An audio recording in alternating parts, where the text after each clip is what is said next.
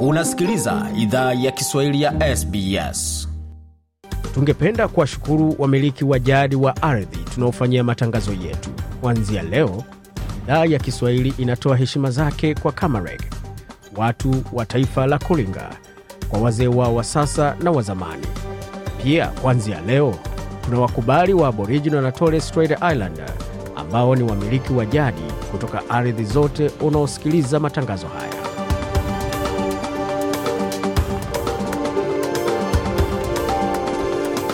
Jambo popote ulipo na karibu katika makala ya idhaa ya Kiswahili ya SBS ukiwa na migode migerana, tukuletea makala kutoka studio zetu za SBS na mtandaoni, ikiwa sasa hivi ni saa kumi na mbili na dakika moja kwa masaa mashariki ya Australia, sawia na saa saa tano dakika moja kwa masaa ya Kenya, ambako hukumu imeanza. Hukumu kwa wapiga kwa wanasiasa imeanza, ikiwa ni siku ya kiama kwa wanasiasa pale, hatma yao ikijulikana masaa machache yajayo. Wengi tunaweza kuwaletea kuhusu yale ambayo amejiri katika upigaji kura pamoja na hatua zingine ambazo zinaendelea, lakini kabla hayo tuwakumbushe kidogo walichosema katika siku ya kufunga kampeni za uchaguzi mkuu. Jumanne ijayo usipige kura kiholela, makinika, piga kura mahali kuna mpango ya wewe kuwa na ajira, ujisimamie, usimamie familia yako na ujenge taifa lako la Kenya. Daktari William Samoei Arap Ruto hapo mgombea wa chama cha Kenya Kwanza, mrengo wa Kenya Kwanza, hapo akiwarai wapiga kura kuhusu kile ambacho ingependa wafanye watakapoingia debeni. Naye kinara wa Kenya wa Azimio Raila Odinga alikuwa naye kusema mimi na mgomba mwenza wangu Mama Martha Wangari Karua tutafanya kazi kwa umakini kwa taifa la Kenya ili tuweze kukomboa Kenya kwa janga la ugonjwa, ujinga na umaskini. Lakini yote tisa, aliyekuwa gavana wa Wasengishu Mandago anayapya kusema kuhusu masuala ya siasa. Niliwaambia hii siasa msiweke kwa roho. Mambo ya siasa ni kama upepo, inaweza panda, inaweza shuka, inaweza simama, na mumeona tayari vile hiyo maneno imeanza kuzunguka, ama mjaona? Haya, utamwita nabii ama utamwita unachotaka, lakini hiyo ndio kauli yake Bwana Mandago. Mengi zaidi tunaweza kuzungumzia suala zima la siasa za Kenya pamoja na uchaguzi mkuu katika sehemu pili ya makala haya, lakini kwa sasa tuende moja kwa moja katika muktasari wa habari.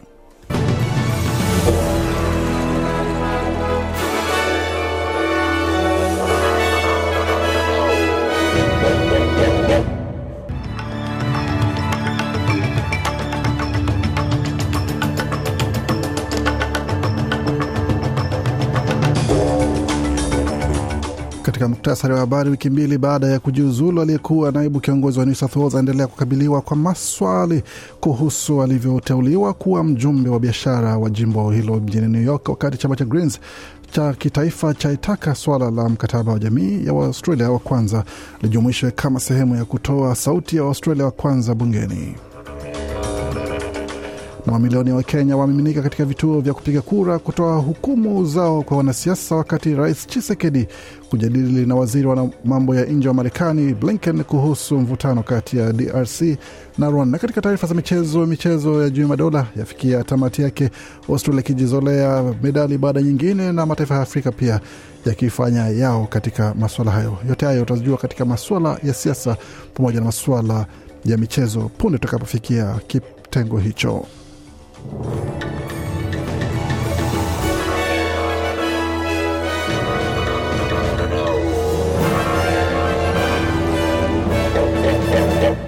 Wasikia idhaa Kiswahili ya SBS ukiwa na migode migerano, na hii hapa ni taarifa kamili ya habari, tukianzia katika masuala ya jimbo ni New South Wales ambako kiongozi wa upinzani wa New South Wales Chris Minns amesema kwamba kuna maswali mengi ya kuulizwa kuhusu uteuzi wa John Barilaro kwa wadhifa wa kuwa mjumbe wa biashara mjini New York. Alipokuwa akitoa ushahidi katika uchunguzi wa bunge kwa jinsi alivyoteuliwa, naibu kiongozi wa zamani wa New South Wales alisema kwamba anajuta kuomba wadhifa huo, ila alikana vikali makosa yoyote. Alipozungumza na shirika la habari la ABC, bwana Mins alisema nadhani bwana Barilaro kuwa mgombea wa wadhifa huo anayependelewa zaidi inanyoosha uaminifu kupita kiasi It needs to be very clear to everybody that at the end of the day, these are taxpayer funded positions. If there's supposed to Kiongozi wa upinzani anasema kwamba inastahili kuwa wazi kwa kila mtu kuwa mwisho wa siku hizi ni nyadhifa zinazowekezwa na hela za walipa kodi. Kuna kustahili kuwa na mchakato wa uteuzi huru kwa, wa umma unastahili heshimiwa, na maswali yanapoulizwa, serikali inastahili jibu, kwa sababu kwa wiki nane zilizopita hatujapata majibu kutoka mawaziri wa cheo cha juu wa serikali ya New South Wales, na kama hakuna maswali yaliyoulizwa, Bwana Barilaro kwa sasa angekuwa na hudumu mjini New York na hakuna angelijua kuhusu uteuzi wake. Bwana Barilaro alijiuzulu kutoka wadhifa wa huo tata wiki mbili baada ya kuteuliwa, na amesema kwamba utata huo umemwathiri vibaya na katika taarifa zile ambazo tumewaandalia, tuvuke mipaka kwa sasa, tuelekee kule uh, jimboni Victoria ambako barakoa barakoa aina ya N95 zilitolewa bure kwa wakazi wa Victoria kama sehemu ya mkakati mpya wa serikali wa kukabiliana na usambaji wa uviko 19 kuanzia Agosti kumi na mbili. Zaidi ya idadi ya barakoa milioni tatu zilitolewa katika maeneo ya vipimo vya ya vituo vya afya ya jamii pamoja na katika usafiri wa umma katika muda wa wiki nne hadi sita zijazo. Waziri wa afya wa Victoria Mary Ann Toma ama anawahamasisha wakazi wa Victoria wachukue faida ya hatua hiyo ya serikali kwa sababu We'll get the masks out to community health services through our PTV. tutapeleka barakoa katika huduma za afya za jamii katika mifu, mifumo yote ya usafiri wa umma katika zahanati za majipii na bila shaka katika maeneo ya vipimo, na ninawahamasisha wana Victoria wote wachukue faida ya hatua hii, alisisitiza waziri Thomas.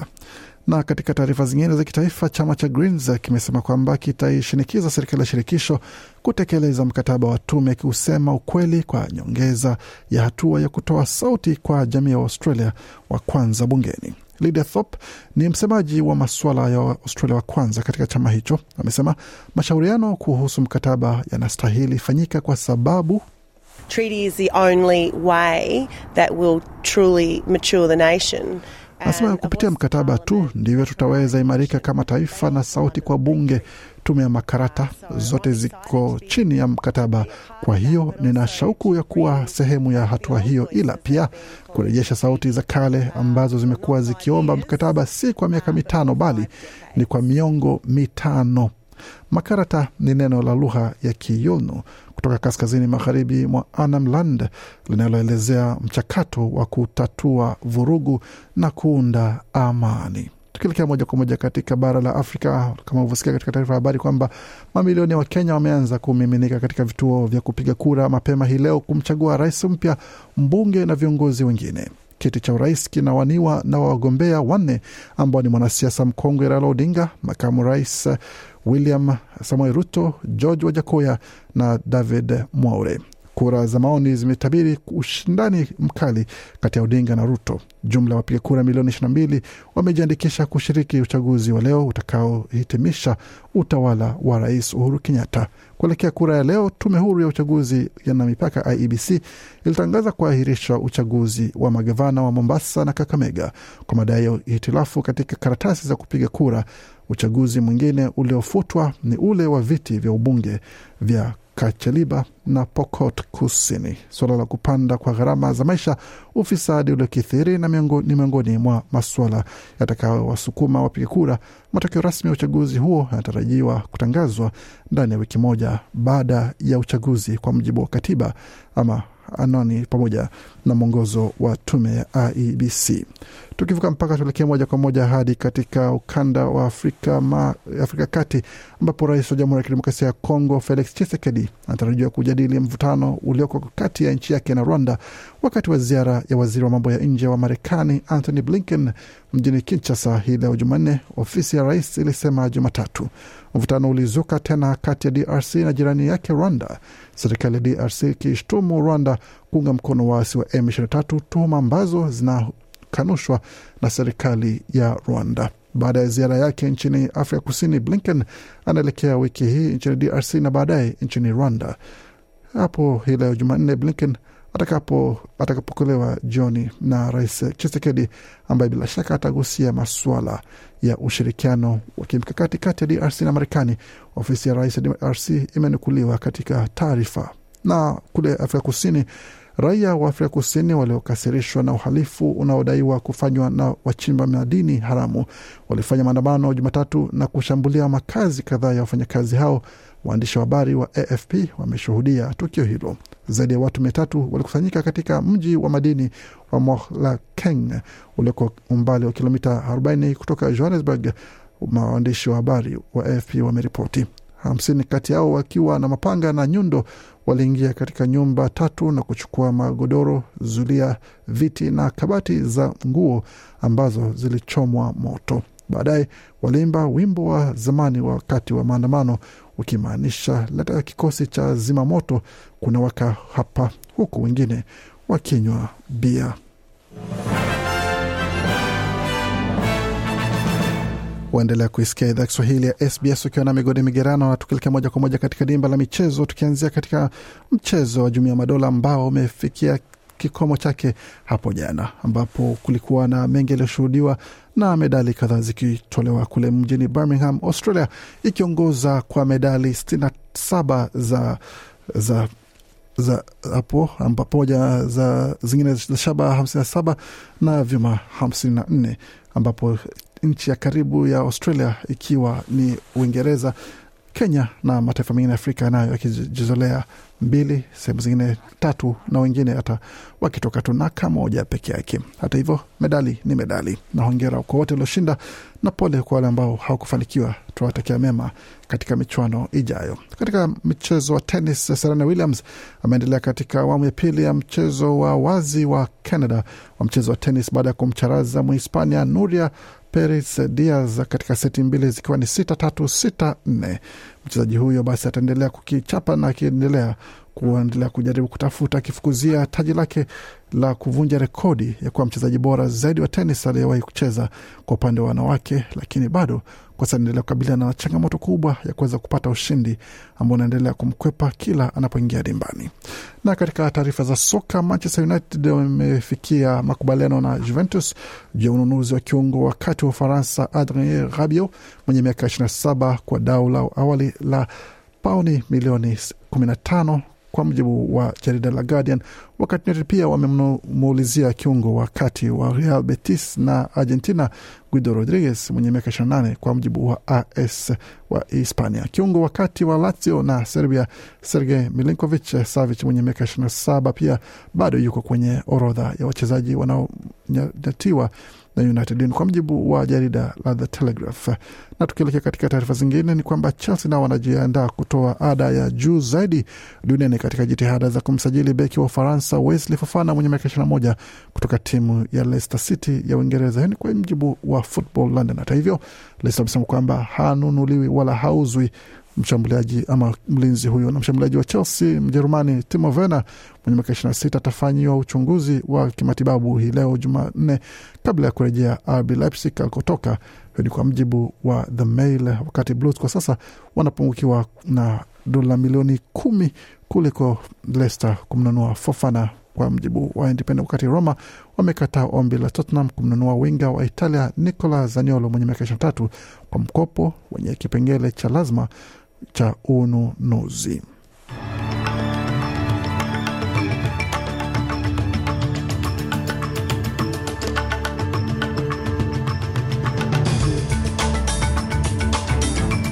Kabla tumaliza makala ya habari na michezo, kwa sasa tuelekee moja kwa moja katika masuala ya ubadilishaji wa fedha, tukianzia kwa upande wa soko la hisa ambapo dola moja Marekani kwa sasa ina thamani ya dola moja na senti 43 za Australia, wakati dola moja Australia ina thamani ya faranga 1436 za Burundi. Vilevile dola moja ya Australia ina thamani ya faranga 1395 na senti 8 za Congo, wakati dola moja ya Australia na thamani ya faranga 722 za Rwanda, dola moja ya Australia ikiwa na thamani ya shilingi 2073 za Uganda, na dola moja ya Australia na thamani ya shilingi 83 na senti 20 za Kenya, wakati dola moja ya Australia na thamani ya shilingi 1626 na senti 49 za Tanzania. Katika masuala ya utabiri wa hali ya hewa mjini Adelaide nyuzi joto pale ni 16.5, Brisbane zikiwa ni 17.6, Canberra 9.9, Darwin 30.9, Hobart 8.9 Perth 11.6, Melbourne 11, wakati mjini Sydney pale nyuzi joto kwa sasa ni 13. Kufikia hapo ni mwisho wa taarifa habari ambayo tumeandalia. Bakia nasi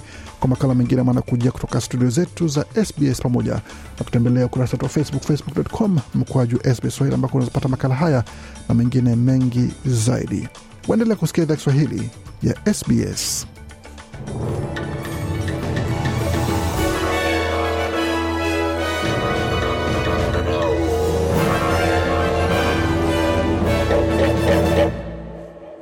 Unasikiliza idhaa ya Kiswahili ya SBS.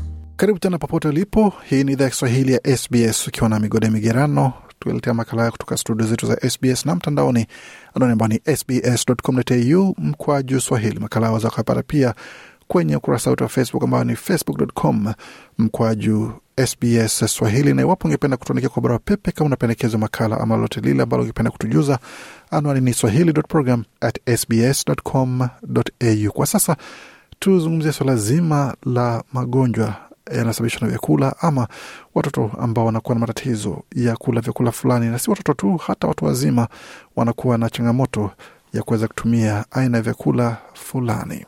Australia ina moja ya viwango vya juu zaidi vya mzio wa chakula duniani. Kulingana na mamlaka ya chakula ya New South Wales, mzio wa chakula kwa sasa huathiri mtoto mmoja kati ya watoto kumi na takriban watu wazima wawili kati ya watu wazima mia moja nchini Australia. Kuwatuma watoto wenye mzio pamoja na anaphylaxis shuleni kunaweza zua wasiwasi kwa wazazi wengi, haswa wale ambao ni wageni nchini Australia na huenda hawana uelewa wa mifumo na miongozo iliyopo. Udhibiti wa mtoto aliye na uzio katika shule na huduma ya watoto hutegemea mawasiliano kati ya wazazi, shule na wataalam wa afya. Maria Said ni mkurugenzi mtendaji wa Allergy and Anaphylaxis Australia. Amesema kuwa mizio shuleni hudhibitiwa vizuri nchini Australia na huanza kwa kupata mtaalam wa afya mwenye ujuzi ambaye unaweza amini. Unapozungumza kuhusu ugonjwa wa mzio, unastahili kuwa chini ya huduma ya daktari mwenye uzoefu kwa masuala ya mzio. Ni muhimu sana kwa watu kumpata daktari ambaye wanaweza amini, wakielewa pia kuwa hawatakuwa na majibu yote, kwa sababu kuna mengi ambayo bado hayajajulikana kuhusu ugonjwa wa mzio, ila kumpata mtu ambaye unaweza mwamini na kupata ushauri wao kuendelea kupokea huduma kutoka kwao kunapendekezwa. Unapowatuma watoto wenye mzio au anaphylaxis shuleni na katika huduma ya malezi ya watoto, wazazi wanatakiwa kutoa taarifa kuhusu hali ya mtoto wao pamoja na mpango wa hatua za kuchukuliwa. Hati ya Australasian Society of Clinical Immunology and Allergy Action Plan almaarufu ACIA ni hati ya kimatibabu inayotoa taarifa iliyo wazi na ushahidi ambao unaweza tumiwa kutambua na kudhibiti mzio unapoibuka. Hati hiyo inastahili jazwa na kutiwa saini na daktari anayehudumu au muuguzi. Daktari Katie Frith ni daktari wa kinga ya watoto na yeye pia ni mtaalam wa mzio katika hospitali ya watoto ya Sydney. Alipozungumzia hoja hii alisema kwamba kuna hati kadhaa za hatua ya mipango na zote zinazopakuliwa bure bila malipo kutoka tovuti ya ASIA. Mpango wa hatua ambao unaweza sikia kuhusu mara nyingi ni mpango wa hatua mwekundu. Huo ni mpango wa hatua kwa anaphylaxis na unaweza tumiwa kama umetambuliwa kuwa mzio wa chakula na umeandikwa kutumia sindano ya adrenaline. Pia kuna mpango wa hatua wa kijani ambao unaweza tolewa kwa watoto ambao bado hawajaandikiwa tiba ya sindano ya adrenaline, ila wako kwenye hatari ya tatizo la kiafya. Hati ya mipango ya hatua inaweza pakuliwa bure kutoka tovuti ya Asia na tafsiri za hati mpango zinaweza patikana pia. Hati za mpango wa hatua hudumu, ila zinaweza fanyiwa tathmini mara nyingi, hatua ambayo inastahili amuliwa na daktari wako. Sometimes some schools request that the action plan is updated every year, but this is not Wakati mwingine baadhi ya shule huomba hati ya mpango wa hatua ifanyiwe mageuzi kila mwaka, ila si lazima iwe hivyo, kwa sababu baadhi ya watoto ambao wana aina fulani za mizio tunaweza zifanyia tathmini tu kila miezi 18 au kila miaka mbili. Mwaka jana Australia ilizindua mwongozo bora wa kitaifa kwa kuzuia na kudhibiti anafileksis shuleni na katika vituo vya huduma ya watoto. Kulingana na Bisaid, moja ya ujumbe muhimu katika miongozo hiyo ni umuhimu wa kuwa na uelewa wa mzio badala ya kutegemea marufuku pana ya aina fulani ya vyakula kama njugu na mayai ambavyo vinaweza unda hali ya usalama usio sahihi. Banning does not work. We've got to have systems Marufuku huwa hayatumiki. Lazima tuwe na mifumo ya kusaidia kupunguza hatari ndani ya mazingira ya darasa. Sisemi kuwa tunaambia kila mtu alete njugu au sesemi darasani. Kwa Novia Chan ambaye mwanaye Tristan ana mzio wa vyakula vingi kama kitu chochote kutoka kwa ng'ombe, mayai, vyakula vya baharini pamoja na njugu, imekuwa muhimu sana kuwa na sheria kali pamoja na kumwelimisha mwanaye kuhusu hali yake.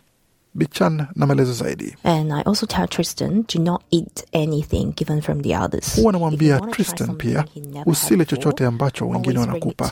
Kama anataka jaribu chakula ambacho hajawahi kula, daima kilete kwangu ili niweze kagua vilivyo ndani na kuhakikisha havina njugu, mayai na vyakula vyovyote kutoka kwa ng'ombe. Katika shule ya Tristan, mipango ya hatua imechapishwa darasani kwa kukumbusha walimu na wanafunzi kuhusu hali yake ya afya. Inaruhusu wanafunzi pia kujifunza kuhusu mizio pamoja na kuwa na uelewa kuhusu walivyoandaliwa kwa mlo wa mchana. Luckily, food sharing is prohibited at school. Kwa bahati nzuri, ni marufuku kuchangia chakula shuleni na wanafunzi wote waambiwa wasichangie vyakula vyao pamoja na wanafunzi wenzao. Ni muhimu kwa wazazi na wafanyakazi wa shule kushirikiana na kuwa watoto wote wanahusika katika huduma kwa kiwango kinachostahili cha umri. Bisaid alisema. So educating the child with food allergy, educating their peers. Kwa hiyo kuelimisha mtoto mwenye mzio wa chakula, kuelimisha kuwaelimisha wenzake kwa jinsi ya kuwajali marafiki wao ambao wana mzio wa chakula, kuelezea hatari za of kuweka mikakati mingi ya kusaidia kupunguza hatari ya to kwa mtoto huyo, ila muhimu zaidi kujua pia jinsi ya kutambua tukio la mzio na cha kufanya kinapotokea, kwa sababu kitatokea. Wazazi wanatakiwa pia kutoa dawa ambazo zimetajwa katika mpango wa hatua. Shule zitakuwa na kifaa cha dharura kwa kila mwanafunzi mwenye uzio ambacho kitakuwa na hati ya mpango wake wa hatua pamoja na dawa zake. Ni muhimu kuwa makini kuhusu tarehe ambayo matumizi ya dawa hiyo yataisha, kwa sababu huenda mwanafunzi hataweza shiriki katika ziara na matokeo mengine kama muda wa matumizi ya dawa yake umeisha. Nchini Australia hauhitaji barua ya daktari kununua sindano ya adrenaline, EpiPen au Anapen, ila kuzinunua katika hali hiyo kunaweza kuwa ghali. Dr Frith amesema sindano ya adrenaline ikigharimu takriban kati ya dola 75 hadi dola mia. Most efficient way to get adrenaline injectors is to have a Moja ya njia fanisi zaidi ya kupata sindano ya adrenaline ni kuwa na hati ya dawa kutoka kwa daktari, na hiyo itakuruhusu kununua sindano mbili za adrenaline kwa takriban dola 40. Hati ya mwanzo ya mamlaka ya PBS lazima itolewe na mtaalam, na baadaye hati hizo zinaweza andikwa na GP wako. Dr Frith amehamasisha wagonjwa wake wahifadhi sindano za adrenalin ambazo matumizi yake yameisha kama akiba, kwa sababu tuliona uhaba wa kitaifa wa dawa hizo wakati wa janga mwaka jana. Dr Frith na maelezo zaidi. It's important that you've always got access to an in-date adrenaline injector, but I Ni muhimu kuwa daima unaweza kuwa na sindano ambayo matumizi ya ngali yangali sawa, ila nadhani You adrenaline huwa haipotezi ubora wake kabisa.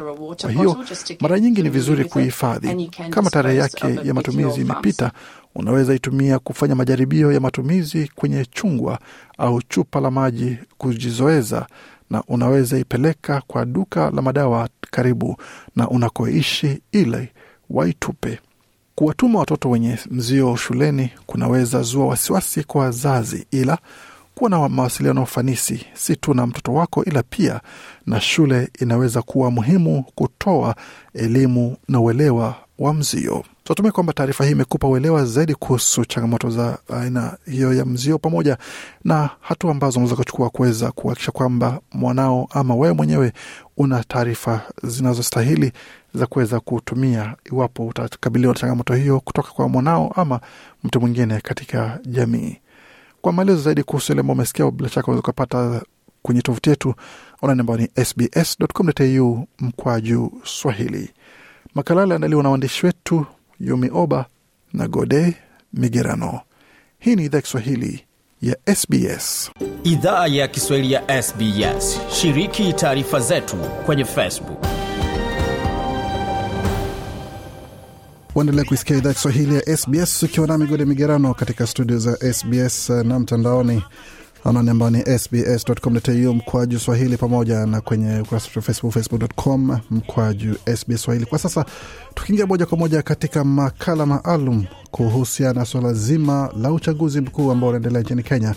Kura zimeanza kupigwa, hukumu inatolewa moja baada ya nyingine kwa wagombea wa nyadhifa mbalimbali kule Kenya. Lakini kabla ya hiyo, je, ni mafunzo gani ambayo watu wanaweza kajifunza kupitia wanasiasa wenyewe wanasemaje kuhusu wale ambao wanasema lazima nitabaki pale nilinde kura yangu na mwenzangu ama yule ambaye napiga kura asipochaguliwa lazima kitaeleweka.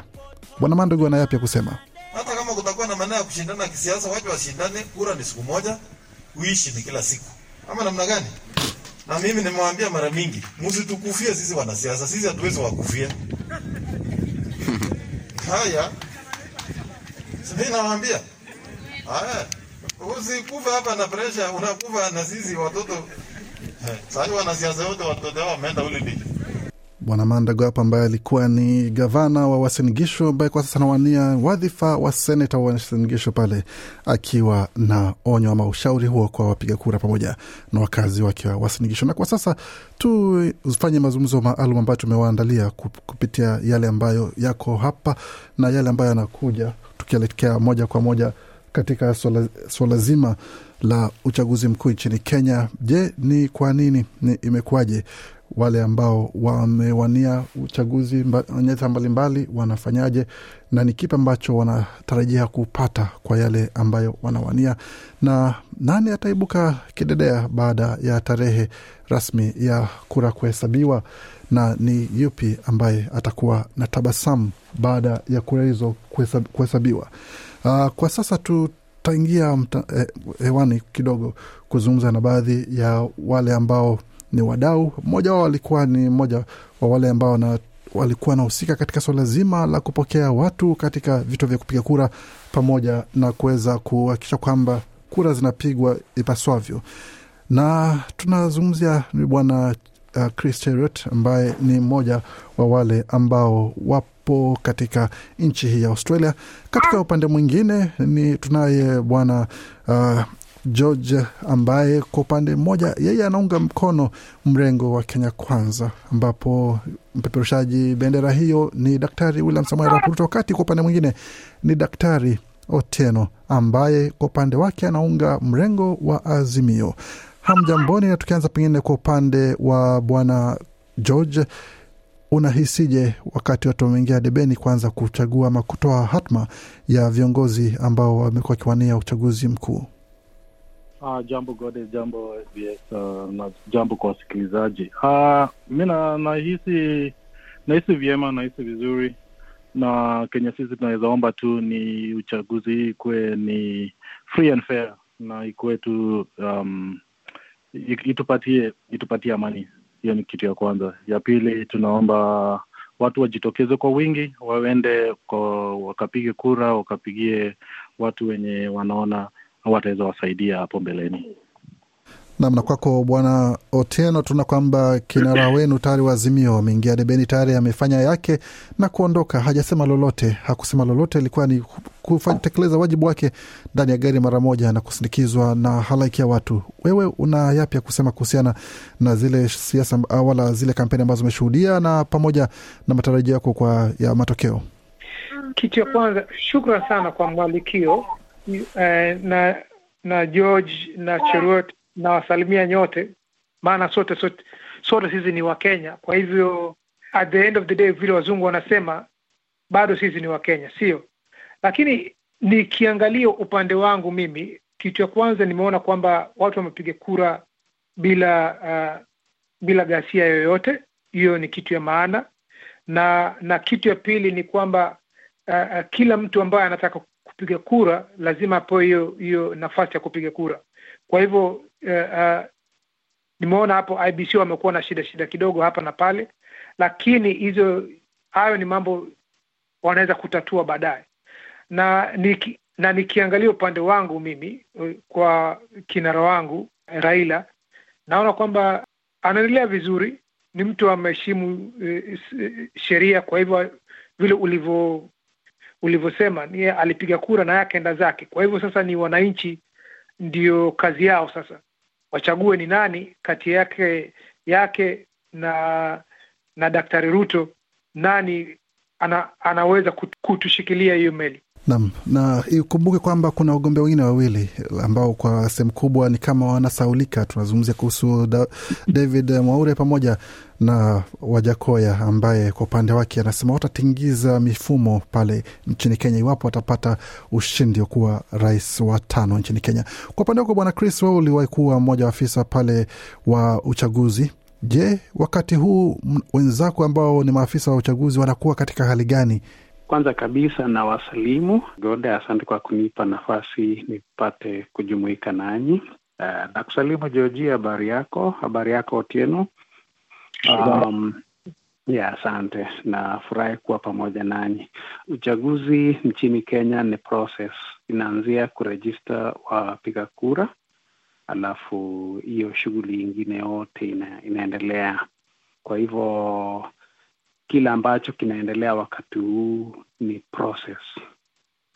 Uh, na uh, um, uh, watu wameamkia na wa, maafisa wote wako tayari kupokea watu mpaka jioni ya leo saa kumi na moja. Kisha baada ya hiyo e, kura zianze kuhesabiwa na zianze ku kutangazwa. Kwa hivyo ni ngumu sana kuiba hizi kura, kwa sababu siku mbili, siku tatu ambazo zimepita, watu wamekuwa wakitembea wakisema kuna ballot boxes ambazo zimewekwa tayari eh, kura ambazo zimehesabiwa, lakini ni vigumu sana kuingiza hizo boxes ndani ya polling station. Ndio, huenda kama pengine kuiba kura inaweza kuwa tatizo, lakini inakuwaje wakati mmekuwa na miaka mitano kujiandaa kwa tendo kubwa kama hili ambalo ni la kitaifa na ambalo linakuwa na shinikizo kubwa sana kwa umma na hela nyingi zimetengwa, lakini siku ya harusi mke wala, wala mchumba anapotea, kumaanisha kwamba network haipatikani, vifaa havionekani wala havitumiki ipaswavyo. Inakuwaje bwana? E, e, so, uh, nataka kusema ya kwamba um, kupiga kura Kenya, kwanza kabisa ku, ku, kusajili wa wapiga kura ni manual, moja kwa moja kuchukua eh, kitambulisho cha mwenye kupiga kura, kuingiza kwa register, alafu hiyo information yote ya biometrics ya kila mpiga kura inaanza kuingizwa kwa KIMS kit. So msema ukweli ni hiyo register ambayo ilianzishwa kupitia manual, alafu kupiga kura siku ya leo inaanzia manual. Unapeana kitambulisho chako, wanaangalia ile register, kisha unapeana biometrics, una vi, ya, vi, vidole vyako, ina, inaanza kutoa habari uh, zako, alafu anasema kweli wewe umesajiliwa, kisha unapewa ballot papers, alafu unaanza kupika yote sita. Uh, lakini kwanza nilisahau kusema ya kwamba hiyo ballot box maajenti na observers wote wa wa kuanzia uh, rais, governor, senator, women rep, um, uh, member of parliament, uh, MCA hiyo ballot boxes yote na iko na uh, rangi tofauti inafunguliwa, wanahakikisha hakuna kitu ndani, kisha inafungwa kama iko empty. So uki, mtu akiingia ana, ana, anapitia hiyo manual register, wanaenda KIMS-KIT, anapewa uh, ballot papers, anaenda anasaisha, alafu anaingiza ndani ya kila sanduku.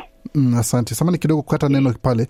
Je, kabla watu waingie katika vituo vya kupiga kura, karatasi zile ambazo utapewa zinakuwa zimekaguliwa kwamba wagombea wote wa, wame, wamewekwa pale kwa ipaswavyo, picha ambazo ni za mgombea ndizo zile zinastahili kuwepo, ama inakuwa tu ni, ni kutoa imani kwamba wale ambao wanachapisha makaratasi hayo watatekeleza wajibu wao?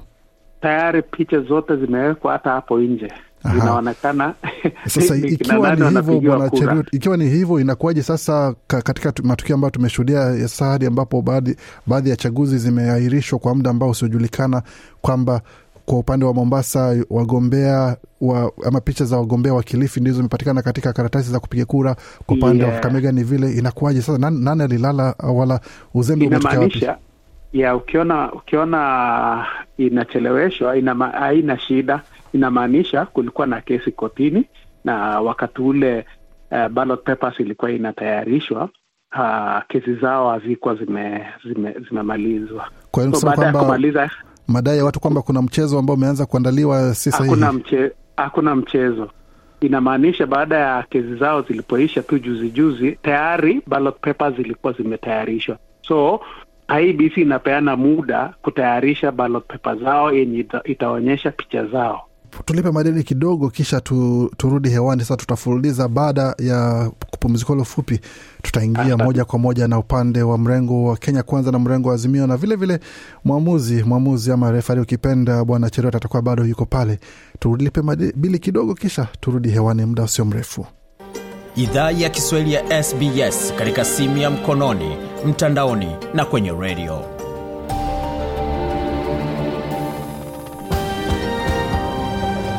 na mwendelea kuisikia idhaa ya Kiswahili ya SBS ukiwa na migode ya migerano, na kama unajiunga nasi, tulikuwa tunazungumza hapo awali na bwana Chris Cheruiyot aliyekuwa msimamizi wa uchaguzi katika uchaguzi uliopita nchini Kenya. Vilevile tunaye mmoja wa wafuasi wa mrengo wa Kenya Kwanza nchini Australia, bwana George, na kwa upande mwingine pia kusawazisha kusawazisha, tunaye daktari Otieno ambaye ni kwa upande wa Azimio.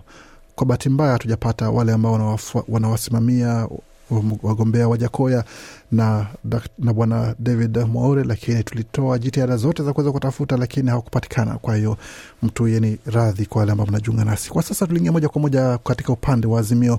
Daktari Otieno, upande wenu mmejiandaje kwa uchaguzi huu?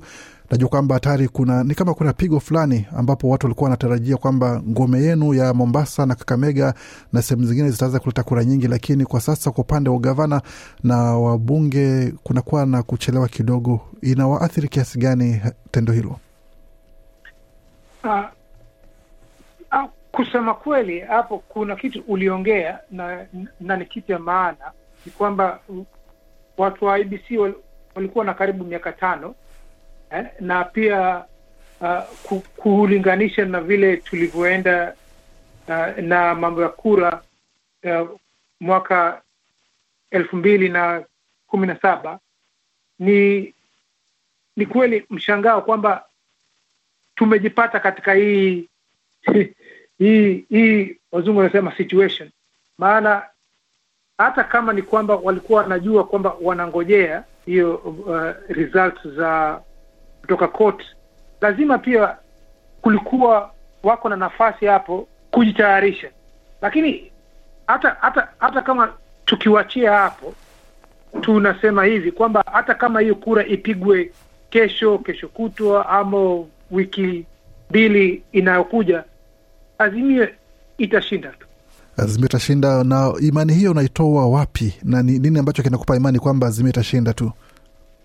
Wajua uki, ukiangalia siasa ya mombasa siasa ya mombasa sana ilikuwa sana sana kuhusu joo na uh, anaitwa nani huyu abduswamad abduswamad uh, sasa ukiweza kupata hawa wawili wamesoma upande upande mmoja ni ngumu sana ni ngumu sana eh, kufikiria kwamba kuna mtu Mombasa ana, anaweza ku- kuwashinda hao jamaa wawili. Lakini samani kidogo, daktari, kuingilia kati, lakini tunaona kwamba ujio wa Sonko umempa nguvu mgombea wa, wa Kenya Kwanza bwana uh, Sarai. Je, u- u- Sonko hata hataingiza kitumbua cha Azimio mchanga pale? Hawezi, hawezi.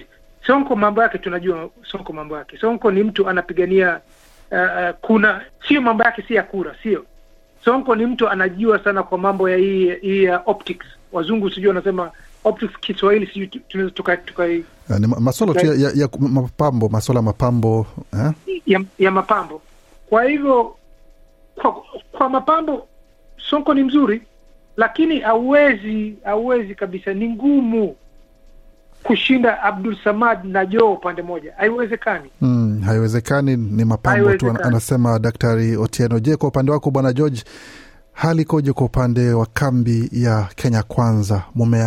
Mmekuwa katika kampeni kwa zaidi ya miaka mitatu sasa. Je, miaka hiyo mitatu imetosha kuweza kuhakikisha kwamba mnapata kura za kutosha kuweza kuchukua usukani na uh, William Ruto kuwa rais wa tano wa Kenya, ama itakuwa ni mara ya kwanza kuweza kuonja kushindwa? Maana najua kwamba tangu awanie viti vya kisiasa hajawahi poteza hata mara moja. Je, itakuwa mara ya kwanza kuweza kuonja kichapo ama itakuwaje? Uh, asante sana bwana Gode. Um, naweza ambia watu wazimia wakae tayari, um, tuanze kutafuta buldoza, tuanze kubuldoze, ku, tuanze kubomoa, tutafute uwanja mkubwa kwa ajili, sidhani kama stadium itatosha kuwapisha hasla mwenzetu. Uh, mna mambo wanas- wa- wa- wa- wa- wafuasi wa wanasiasa Eh, niko niko na imani sana hii kitu ishaisha mapema na iliisha saa tatu asubuhi. Najua William Ruto atakuwa ataapishwa kuwa president wa Kenya. Nimeona ashaweka kura yake already pale Kosajika primary. Kashagu anaona pia alikuwa anakataa manual register, lakini naona imemsaidia hiyo manual imemsaidia kidogo pale Sagana, nini yake ilikuwa imekataa. Ah, but hiyo ni ukweli tukijaribu kusema William Ruto yeye alifanya groundwork mapema, alianza ukijua, mi kusema kweli, Raila Odinga si ule tu wa kuangukia, alijua hesabu zake mapema na Ruto alijua huyu sio mnaenda naye mpaka finishing, so that's why alianzia hesabu yake pale mapema. By the time alipo Raila akianza yake, Ruto alikuwa amepiga hatua kadhaa kadhaa. Um, nikijaribu kusema Raila amepata backing kidogo kwa ajili amekuwa akitumia state machinery. Ukijaribu kuangalia state machinery ziko kwa saidi yake kwa sasa, ukiona president ako kwa saidi yake, amekuwa akijaribu, hata ukijaribu kuangalia yeye mm, akukuwa kwa, kwa anaweza sema akukuwa among kwa state but ukiweza angalia magari, vitu, ulinzi ama vitu imekuwa ikitumika ni vitu za state machinery zimekuwa zikifanya kazi. Ndio, lakini bwana George, samani kidogo, lakini bwana Ruto naye alitumia vifaa vya, vya umma na ama serikali pia, maana bado alikuwa katika makazi rasmi, alikuwa pia anatumia ulinzi wa, wa serikali na alikuwa anatumia pia vifaa vya serikali. Kwa hiyo wote ni kama walikuwa sawa kwa upande wa matumizi ya, ya serikali ama umma. Sio sio sio sawa, sio sawa, hiyo si sawa kwa ajili, ukijaribu kusema Raila Odinga yeye amekuwa, unajua, huyu ni msaidizi. Ukijaribu kusema William Ruto, huyu ni msaidizi tu, na mwenye anasema yote ni ule jamaa wako mwenye ako juu. So ukijaribu kuangalia Ruto peke yake amekuwa kama mm, alikuwa amepunguziwa. Hata ukijaribu kuangalia hata ulinzi ama magari ama vitu matumizi hapa na pale, unaona mpaka inafika wakati anaambiwa aenda anunue chai peke yake, anaanza kununulia watu kule chai kule Karen ye mwenyewe ndi anaanza wamamp wa, wanaanza kuchanga viti ya kununua chai mm. Ni vitu amepastesiwa si hapa si, kidogo Na, But, uh, malalami- malalamiko, malalamiko si haba. Kwa upande wako bwana Chris, unahisi itakuwaje kwa upande wa IBC? Je, itakuwa lazima watu waingie Ah. tena kule kulikokuwa mwaka elfu mbili kumi na saba ama unaokea kwamba wenzako wata- watatenda haki kwa niaba ya raia wa Kenya? Ya naona wakati huu uh, IBC wame, uh, wamejiandaa po, wako sawa kabisa, kwa sababu kwanza kabisa commissioners ni 100% represented. Uh, sio kama wakati ule 2017 walikuwa watatu, ingawa walikuwa na wana qualify kufanya hiyo kazi, lakini wakati huu naamini wanaweza kufanya kazi yao vizuri.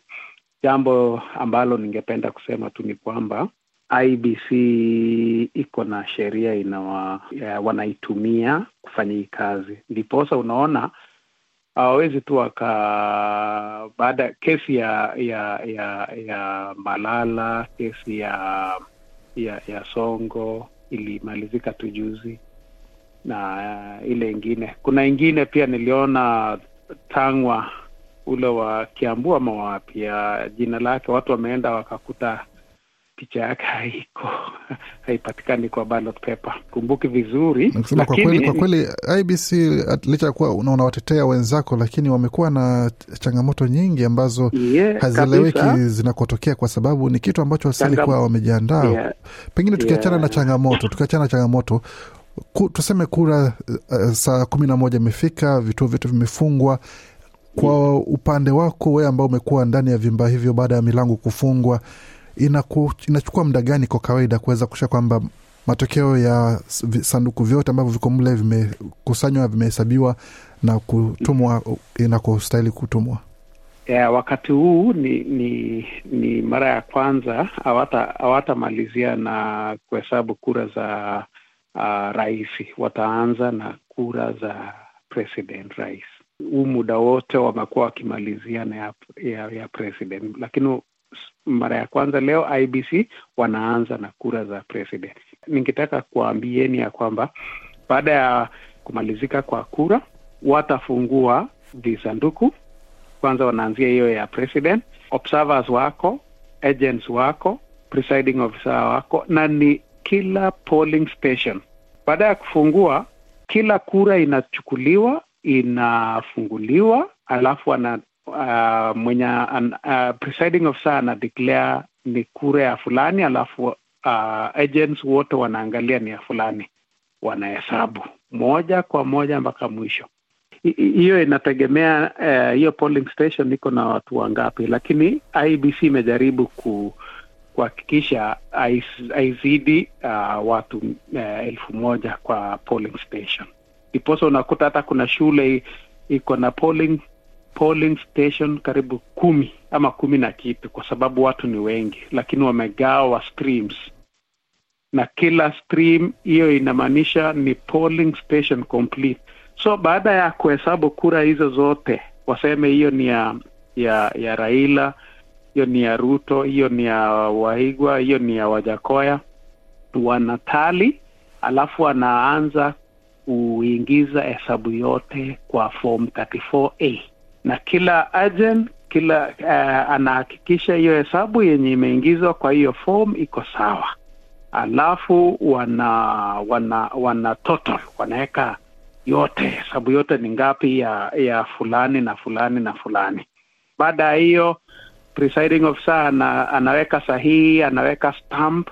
Alafu kopi zinatengenezwa hapo hapo. Na ni original copy. Kopi moja inaingizwa ndani ya sanduku. Kopi ingine inapandikwa juu ya sanduku. Kopi ingine ina ina, ina, ina inapeanwa kwa agent. Kopi ingine inapandikwa nje ya nyumba. Alafu kopi moja inapelekwa kwa tallying center ya county.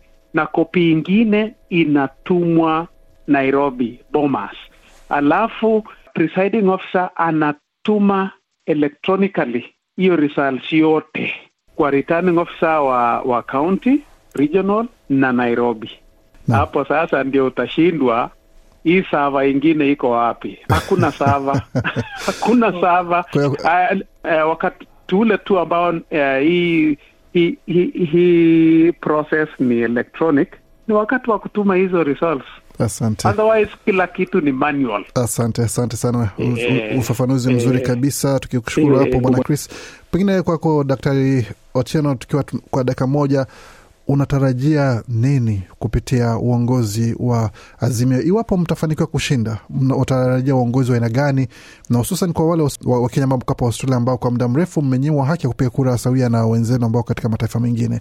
Je, kitandawili hicho kitatatuliwa hatimaye ama bado mtaendelea tu kusubiri chaguzi baada ya nyingine kutoshiriki bado, lakini bado mnachangia katika uchumi wa Kenya? Kwa upande wetu tunajua kitu moja kwamba kuingia kwa Raila kila kitu Kenya itabadilika, maana tumezoea uongozi wa ki conservative, unaona, Sasa hii ni era ya ile kizungu wana, wanasema era ya ma progressive. Kwa hivyo kuna vitu vingi vitabadilika. Mojawapo ikiwa nini? Mojawapo ni kwamba vile upande wa uh, upande wa corruption eh, wizi wa uh, wizi wa pesa za umma, wizi wa hizi tabia za hizi za mawashwash hizi zime, zilikuwa zimechacha sana miaka saba zilizopita, na pia uh, tunaongea kwamba mambo za kuheshimu ya wanasema nini ki human rights Haki za binadamu.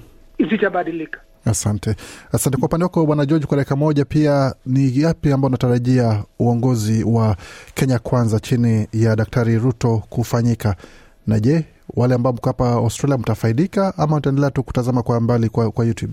Uh, nadhani tunaweza faidika zaidi eh, uongozi wa Ruto na Kashago wakiingia, ukiona hao ni wataalamu. Ukijaribu kuangalia as much as watu wanajaribu kusema uh, ni wezi na vitu kama hizo, hakuna mtu ameienda kotini akapata uh, tunajua Kenya tu ni nchi inarudiwa na, na serikali na inaruliwa na laws. Uh, tunajua kuwa kama jamani mwizi ama vitu kama hizo, kotini unapeleka kotini, uacha mkondo na kotini, koti ifuate mkondo wake na sheria ifuate mkondo wake, na apatikane kama ni mwizi awekwe ndani ama aambiwa alipe.